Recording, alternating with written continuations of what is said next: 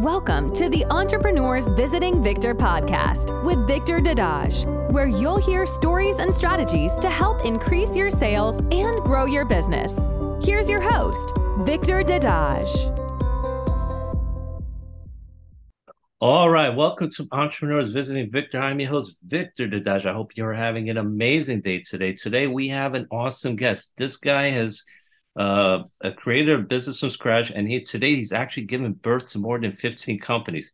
He presents keynote addresses. He coaches others, both businesses and individuals, to achieve higher goals.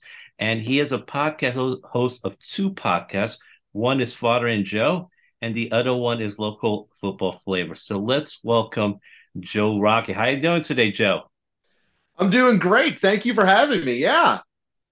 Uh, it's great to have you on, Joe. So let's get started. Ask you to please share your story. How did you first get started in becoming an entrepreneur? I became an entrepreneur because I became a salesman. It's a long story short. Um, I've been doing sales in one capacity or another since I was 18. And what I wanted was to be able to control my product. And my first job coming out of college was a financial advisor in the heat of the last recession. And what I saw over my three years there was the quality of product I was selling just diminish as the company just willy nilly decided to change their mind. Um, long story short, I didn't want to be a part of that. I wanted to be able to sell the best and be able to control my product. And that was where I created the first business. What was that in 2011? And ever since then, it's just been wanting to create systems and structures where I'm giving people the absolute best that we can and making everyone better for it.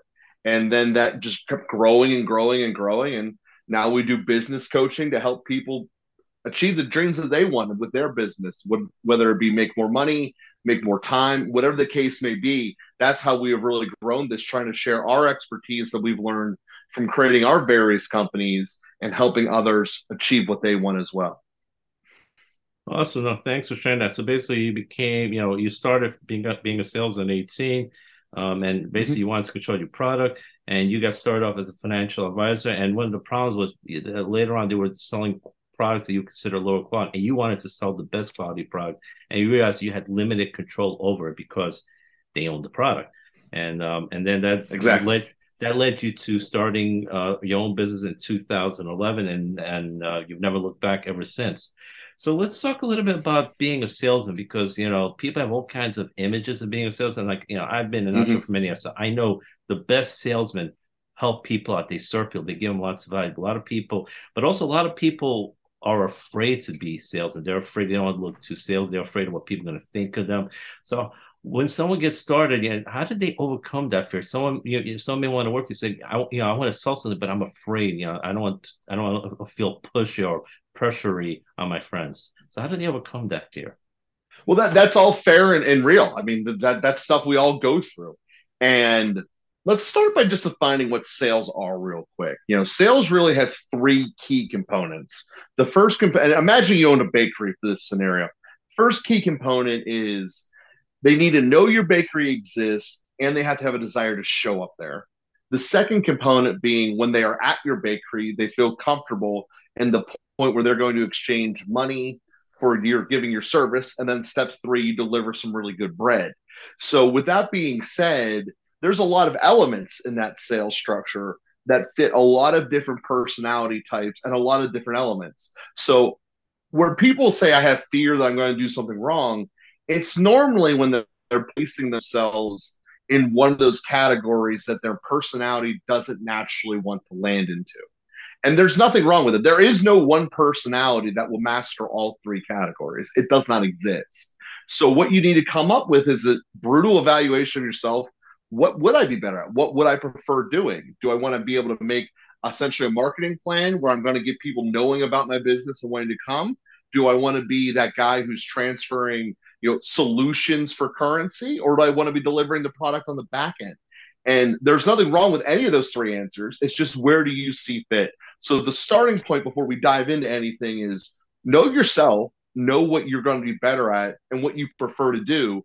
And then essentially find someone who's going to be different enough from you that they're going to want one of the other parts. Because what happens to so many different business owners is we get into the zone we want to be in. Normally, it's the product and delivering on the back end. And because we don't like the other two components, we neglect them and we neglect them. And the simple fact is the bakery that lasts the longest isn't the one with the best bread. It's the one that makes the most sales. So at the end of the day, you can have the greatest product in the world, but if no one knows you exist and wants to come see you, it doesn't matter. Or if when they get to you, they are repulsed by being there, it doesn't matter. What matters is that you can successfully get enough people to know that you exist, want to see you. When they get to your presence, whether it be virtually or in person, they want to be there, and then you are able to exchange the actual value for currency. That's how you make success. And when you look at it from that component, there is this place for every single personality type and person somewhere along that journey. No, I thought that was a very good explanation, and I like the uh, example of the bakery. So the three components, um, and you could apply to pretty much any business. You, you, it has people have to know it exists, and they want to go there and check it out. Uh, when they mm-hmm. get there, they want to feel comfortable. They like the product. They feel uh, comfortable exchanging money for the bread, and then um, you got to deliver good bread or deliver good product, and and mm-hmm. you got to figure out where you fit in there and know yourself, which I think is very important. And then for the parts you're not good at, that you you, you don't feel comfortable, you don't like, find other people. And like you said, a big mistake a lot of companies make, a lot of people make is they ignore the other two to their detriment. And you you said uh, uh very something very important the bakery that lasts is the one that makes the most sales, not necessarily the one that makes uh, the best bread. And you made me think of mm-hmm. McDonald's because let's face it, McDonald's does not necessarily have the best burgers, but they have the best system in place. Everyone knows that they exist. They know what to expect when they go there. And so you can find one in pretty much any neighborhood. So if people need a quick, you know, a quick burger and fries, and McDonald's are they will go to because they know what to expect. It's pretty consistent no matter what. Again, there are plenty of other places that make better burgers than McDonald's, but they're not anywhere near as well known as McDonald's because McDonald's has this great system in place and people know where to find and what to expect. So that's what you made me think of. Exactly. And and and and the most successful people I know, they focus on their strengths, but they don't forget about their weaknesses. They'll delegate it to other people. So they'll see whatever they're not good at, they'll they'll they'll they'll outsource it to someone else. So that you know, don't neglect what is not eh, eh, what what you're not good at, which a lot of people do to their detriment. So I thought that was a really uh, great example that you shared with us. So. Um, so I guess that that all fits in. It's all fits into as well as you want to build a sales team. That's a, that's an important part of this. Well, you know, you got to find people the things that you don't like. Mm-hmm. You know, have them do it. Are there, are, they, are there any other principles involved in building a good, successful sales team? Well, yeah, you got to be able to have people who will do all the parks. I mean, let's let's say. So when I built my first business, I personally do not like doing the part that fills my calendar, the part where people need to know who they are and get them to come to me. So I found partners that love doing that. In the case of the first business, it was people doing data mining off the internet and getting them to click on a website to schedule the appointment. And at the end of the day, they were really good at it. They're incredibly good at it. It filled up my calendar, and we were able to make some really good connections as a result of it. So that's what I recommend: is you want to be able to let people be involved and be empowered. There's so many business owners, especially early on in the infancy of their businesses, get afraid that if they allow their employees to do something that was outside of their initial mindset of what the position would be, that they want to shut it down. But the problem with that is that you're creating a situation where you're not trusting your employees and you're ultimately hindering the business culture you'll create and probably hurting its scalability in the long run. So, what we need to do is create a system in place that also gives enough freedom for your other employees to stretch out and empower their own minds and their ideas. Because at the end of the day, that's how your business will grow and find its own innovations. Obviously, you want to have it all within the framework and the culture of what you're trying to create. You don't want to be a bakery and then start making cars, but you do want to be able to have the ability to say, you know what, this guy's exploring with, I don't know, throwing jalapenos in the bread, and it turned out really, really good. And this guy over here is using white chocolate chips. I don't know why it works, but it does and you just let them explore. And i'm not saying you do this 24 7 as r&d but every once in a while you let someone explore and see what's what. And you do it in all the capacities. Next thing you know you have much more efficient products. You have done something to differentiate yourselves. And you're probably spending less money along the way because now people want to be working for you because not many other businesses that you're competing for the employees allow that type of freedom. It's a win-win across the board.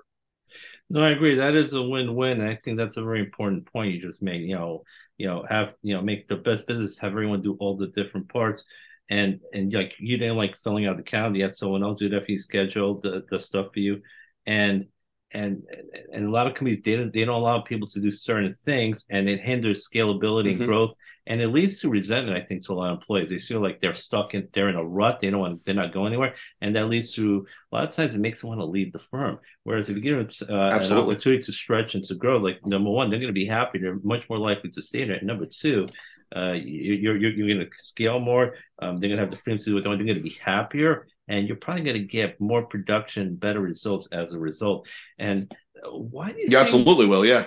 Now, why do you think some of the reasons why sometimes the managers and owners stop that? I, I, I think one of the major is some of them are control freaks. They're insecure, but I'm sure there are other factors as well. What do you think? Well, we can't ignore the elephant in the room. That's true. I mean, there is a personality type that just wants to be in control and control everything. And that's an element of life. And unfortunately, it's true. You know, I came up through the system. Everyone told me what to do and gave me no ability. I'm not going to let them do that. You know, we are still living in the remnants of that culture that was mainstream America. I mean, that's how businesses were run. You own, you were micromanaged to infinity, and then you micromanage the next generation. It's a horrible way of doing it, um, but it, since it's the way that it was, people just kept repeating it. So that's the other main problem mindset is people just do what everyone else did, which in the economy, you're trying to differentiate yourself by just copying everyone down the line. It doesn't work. So to do the exact same analogy, but now on an employee standpoint, imagine that you owned a hotel or was in charge of making sure that the rooms were clean. You can give, you really only care about two things. You care about how long does it take to get to the room and how quality is the cleanliness of the room when it's done. So you are presented with two choices. You can do the standard thing everyone does, hourly rate, go clean it. If you don't do good enough, we're going to yell at you. Okay, now that's what everyone does. Or option two, you can say, we're going to do a commission system that's a little bit different. I don't care how long it takes you to do the rooms. We're going to pay you this amount for an A plus clean, this amount for a B, C, D, etc. And then at the end of your shift, we're just going to walk through and say you've done this many A's, B's, C's. Here's the math. Here's your check. So, what are you ultimately going to get? You're going to get employees that figure out the most efficient way to get you max clean rooms in the least amount of time to them. Because to your employees, their time matters just as much as your does. And now you have aligned the goals. And in terms of the quality, what you're ultimately going to get is realizing where where it is. Where is the price point of what you're paying them to the amount of time they got to put in that's efficient? So that's how you'll have to negotiate your own paying and the more important part is those that aren't willing to step up and bring that kind of a game will phase themselves out. Because if you're taking forever and you're giving low quality you won't be getting paid enough and you'll disappear. It also removes those drains on people's cultures that just seem to suck you back into this abyss where it's not really anything productive coming out of and it removes it. So virtually every position can have some type of product like this in terms of the commission way of paying them. And many businesses are flat out unwilling to even explore the idea and all of the outright potential greatness that can come from it just gets ignored. And it's very sad. Mm-hmm. No, that's a pretty interesting example you shared. You know, basically the employees that figure out how to clean rooms, how to take care of everything will get more done because number one, it'll take them less time, they'll get paid more. And those that are not as efficient, well, they're gonna they're a drain anyway, so they'll probably be let go at the end. And there, there you mentioned that's a drain on culture. And uh, that's something I want you to talk about in a minute but uh, it, it, it, is it is this something it, it seems like it's a, a, great way for a lot of business to go in the next 5 10 15 but like you said a lot of people a lot of businesses are not even considering that right now because they basically just do what everyone else does because uh, they don't want to look like uh, weird or strange but the thing is the the people that succeed, the people that or the companies that succeed are the ones that are not afraid to look different. They want to do these innovative things and take these chances. So, uh, mm-hmm. uh, do you think that in the next five or ten years you'll see maybe not a whole lot of businesses doing this way of running business? You know, basically paying people on performance? Do you think there might be some growth, like say maybe 10% more, 20% more? And number two, you, know, you mentioned uh, changing the culture. I think one way is getting rid of like the people that drag everything down. What are some other ways also that you can build a more positive and winning culture at, at, at, at the company? Well, to me, the number one way to build a better culture is to give people the power and the freedom. But you can see how that's contrary to what most people do. Most people are coming up wanting to be control freaks, and it's go it's contrary. So therefore, the likelihood of it happening is limiting. And the majority of successful people, whether we're talking about people who eventually become entrepreneurs or just want to be successful within their own corporate framework, want to have freedom and the ability to make successful decisions. And if you tell someone to say, hey, you're not allowed to make choices until you get three levels higher on the promotional ladder, you are inherently discouraging creating growth and innovation from that person. They're not going to open their mouth because you now have created a you have to climb the matter scenario. And that creates essentially a dual class within your company those who are below this line on the corporate ladder don't matter, and those that are above it do. But if you create a situation where every person's voice matters and we're going to listen to everyone, and they're going to have a chance to prove it themselves about whether it works or not, we're not dealing in theory in this scenario. We're actually applying these tests. So you know if it works. It's not just, oh, I think my idea is better because it came out of my mouth. No, it, it actually worked or it didn't. That, that's a very important piece of this that's how you create culture. You create culture because I have the opportunity to think about something that my boss actually gonna let us try. And if it works, it's going to be great, not just for me, because people will give me credit for it and recognition for it, but it's going to make all of us better. And it's going to make the company stronger. And then, you know, hopefully you have created a structure in place where those things get rewarded in a way that means most to that employee who's bringing it out, whether it be recognition, a little bit of economic bonus, you know you got to know your people about what motivates them. But as long as you're able to nail that on the head you'll be able to create so much more innovation and options. It, will be through the roof. And that's how you really test markets push your company in different directions. And at the end of the day make yourself unique which is what's required to be successful in capitalism in the first place uh, very good stuff there and i totally agree give give people the power and the freedom and uh, to do what they're supposed to do. Unfortunately, a lot of companies discourage that. They discourage growth and innovation. And uh, mm-hmm. yeah, like you said, you gave the example like, oh, you're only able to try new stuff if you're you you advance three levels. Then we will listen to what you have to say. And again, that discourages people and it won't make them feel like they're appreciated. Again, more likely they're going to leave. And but when everyone has a voice, that definitely makes a big difference. And I was just thinking about like uh, Michael Bloomberg. He worked at Merrill Lynch decades ago, and he was very successful. But again, he was very limited as to what he could do. So he said, you know, forget this. He went started Bloomberg. And that was because Merrill mm-hmm. Lynch was would not listen to him, and he said, you know, like you said, he just started his own company, and you know, you know, allow people to be unique. And Another thing I think that happens, and I can say I was in the corporate world for a lot of years, is like um, uh, people are afraid sometimes to make a mistake because a lot of times companies will they won't necessarily compliment you when you do good stuff. They'll just, you know, they accept it. But when you make a mistake, some of your superiors will just jump all over you. So people are afraid mm-hmm. to try new and different things because if something goes wrong, they don't feel appreciated when it comes. So I think that that's something that hurts innovation as well. The fear, because as an entrepreneur, you know you're going to make some mistakes, you get some feedback, and then you try to make adjustments along the way. I don't think you have that as much in in in many businesses. Would you agree with that? You're absolutely right. I mean, at the end of the day, it comes back to that fear of the way that the upbringing was of the company and the way that it is. So you you look at that, you just nailed it with Bloomberg, the downside of living in this fear the people who would be successful and help us build this thing forward are leaving because we're not giving them the opportunity. And yeah, when you're going through this, going back to the example of people cleaning the rooms, you're going to have some that just don't do it well. You know, they're going to just focus on this element or that element, and it's going to take them too long the first couple of times. But that's also part of it. Like, oh, there is a reason to do it in this order or this operation. Or maybe we shouldn't do one room in its totality. Maybe we should do all four bathrooms and then we'll do all four beds and then we'll do all four sweeping them. Well, well, maybe that works, maybe it doesn't. The point is, you have to allow your people to explore.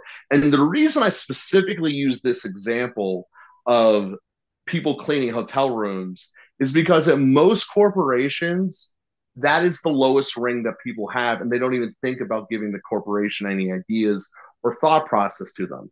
And the simple fact is, from the very, very bottom of what you believe is important to your company, all the way to the top, there is room for innovation and growth if you allow it to exist. And this is truly how you build a better culture. It does start with trust. It, I mean, that's that has to be inherently in there. You have to not have fear of failure and just accept yourself building it into your company that we're going to have some mistakes along the way and it's going to have a economic cost of this but it's going to have a benefit of this. And when we look at the overall benefit versus the cost any person from an accounting standpoint would say you'd be an idiot not to do this. But when it comes to practically uh, implementing it and letting the manager lose some of his control it doesn't happen. And it doesn't happen out of individual personal fear when you really break this down to its essence. No, I totally agree with you. And, and I agree. You should, you know, the all business, all companies should allow more room for innovation and growth. If they allow it, things will be better. And and and the need for trust is very important because I definitely know there's very often, yeah, and I know from my experience at Song Tours, there's not always that trust between employees and management. And when you have that lack of trust, that causes a lot of problems. It hurts innovation, hurts productivity, and it hurts profits in the long run. So um, that's mm-hmm. something absolutely you need to work on trust. I totally agree with you. So you shared the example about the employees cleaning the rooms. So I think, and you know, paying down force. I think that's one way of getting better employees. Are there any other recommendations you would have for companies as to how they can get better employees because sometimes companies are afraid of hiring the wrong type of people. How could they make mm-hmm. sure that they hire better employees that fit into the culture and be more productive? Well, on that note, before I answer your question, you're not only just hiring employees, you don't have to pay them as much because you're giving them freedom and autonomy that no one else is. Because you've differentiated yourself in the labor market, you're getting better results with less money going out the door. And this is the kind of thing that I teach all of my companies that I'm coaching and consulting with. I mean, this is what we do at um, Elite Business Conversations. This is how we help people. So, to answer your other question about fears of hiring the wrong people, yeah, no, that's real. Uh, you need to have a process in effect that starts like this. The majority of times, a hiring situation goes sideways or bad is not the employee's fault. It doesn't matter what the actual actual after action report is. The reality normally is someone tried to articulate this job position of what we thought they were going to do, and it didn't end up being the reality. So there are, and the question is, which person got it wrong? It is, did the employee think it was going to be something different than it was, which happens obviously, or did the company misarticulate what they thought it was going to be. And you see that that's how disconnects happen. Most people don't want to go into a job environment that they know they're blatantly lying with or not capable of. They go into something to what they think they will be good for them, and they want to find a good fit. And likewise, the business wants to bring someone who will be a good fit for them. So you really get messed up if you do one of two things. If you hire someone for the wrong reason. The wrong reason being anything that does not equal this is the best person for the amount of resources I want to spend on this position. If you are hiring anyone for any other reason whatsoever, you are making a mistake for your business culture and bottom line. And this happens to a lot with companies with quota systems, which are the worst things you can have. Secondarily, from the employees' side, they want to know what they're going to do and they want to honestly do what their what their position is. But if we don't fully know what it's going to be, you're putting them in a situation for ultimate failure and you're creating a lose-lose scenario along the way. Now, will that person being able to jump to what the position actually becomes? Maybe, maybe not. But now you've created a risk that did not need to exist. And that makes a lot of sense. Um, yeah, I don't hire people for the wrong reason. That that won't help the company the the best and and the employees make sure they know what to expect. And they, like I said, employees want to know go to jobs where they know what to, what to do. And if, if they're doing something that's solely uh, out of left field for them, they're not going to enjoy it. They're not going to want to do it. But they're not made aware of it at the beginning. It's going to lead to disaster. And I agree, quota systems very often lead to bad employees. When you're trying to fulfill mm-hmm. quotas, you often hire the wrong people. Uh, good stuff there. Next, I want to ask you is like now you have your own business, and I'm sure you yeah, yeah you discuss with clients. How do you how how does someone honestly evaluate their own business? And I think one issue seems to be a lot of people don't seem to know their numbers, and when you don't know your numbers, you have no idea what's wrong. So you talk about that and just what some of the yeah. other things they need to do to evaluate their business. Yeah, I mean, I I have an accounting degree, so by trade, you need to know where your money is. I mean, that's that's a fundamental starting point of regardless of what you're selling. Um, sorry, yeah, that, that one kind of goes without saying. You need to know where the money is. What's much harder is knowing where the culture is and knowing where the direction of your innovation is, because that is now a person to person relationship, not an Excel spreadsheet. And how do we actually build that? And what it really comes down to is you need to have the ability of removing yourself from the situation and looking at this objectively. So Marvel actually gave us a great visual of this in the Doctor Strange movies. When Doctor Strange's essence got popped out of his body and he just saw his body hovering there, talking and communicating with the other character, what you see is what I'm trying to teach here you are no longer in your emotional state. This is just person A talking to person B in the relationship that's established here. So whether it be business, customer, owner, employee, adult to adult, whatever the relationship is, or at least that should be, is that's what's happening here between these two people. Taking all of your personal emotion out of the situation, being as objectful as possible, yes, that's an acceptable relationship. No, and this is how we can make it better. That's the skill set you really need to do. That's how you truly figure out do I have a good business culture or not? Because if you can go through all of the interactions that your company has, which obviously this begins to skyrocket the more and more employees you have and the more and more customers you have. So you might want to audit, you know, a couple of them, you know, 10 to 20.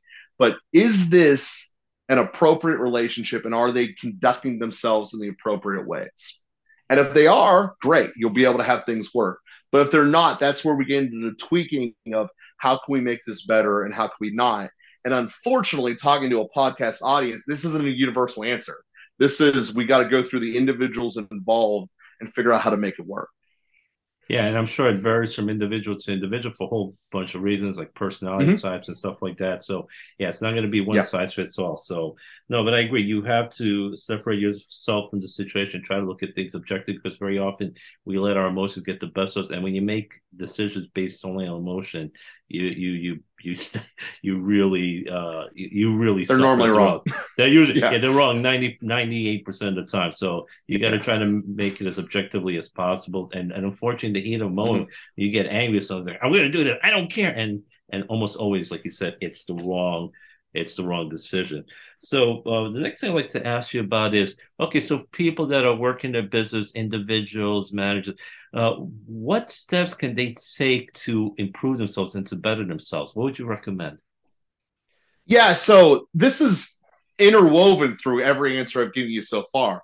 There's four things that any individual can do that will make their lives better and make their company better by default. The first one is you need to become more intelligent about something you have a passion about. And hopefully, your business is a reflection of one of your passions.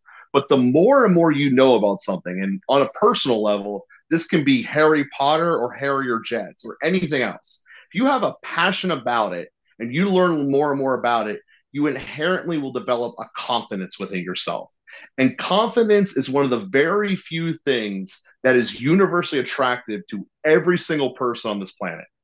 And confidence really helps you build every relationship in business, really helps you out. So it starts with finding a passion and knowing knowing as much as you can about it, diving deep into it. Number two, when we talk about culture and people being able to say their mind, this is it.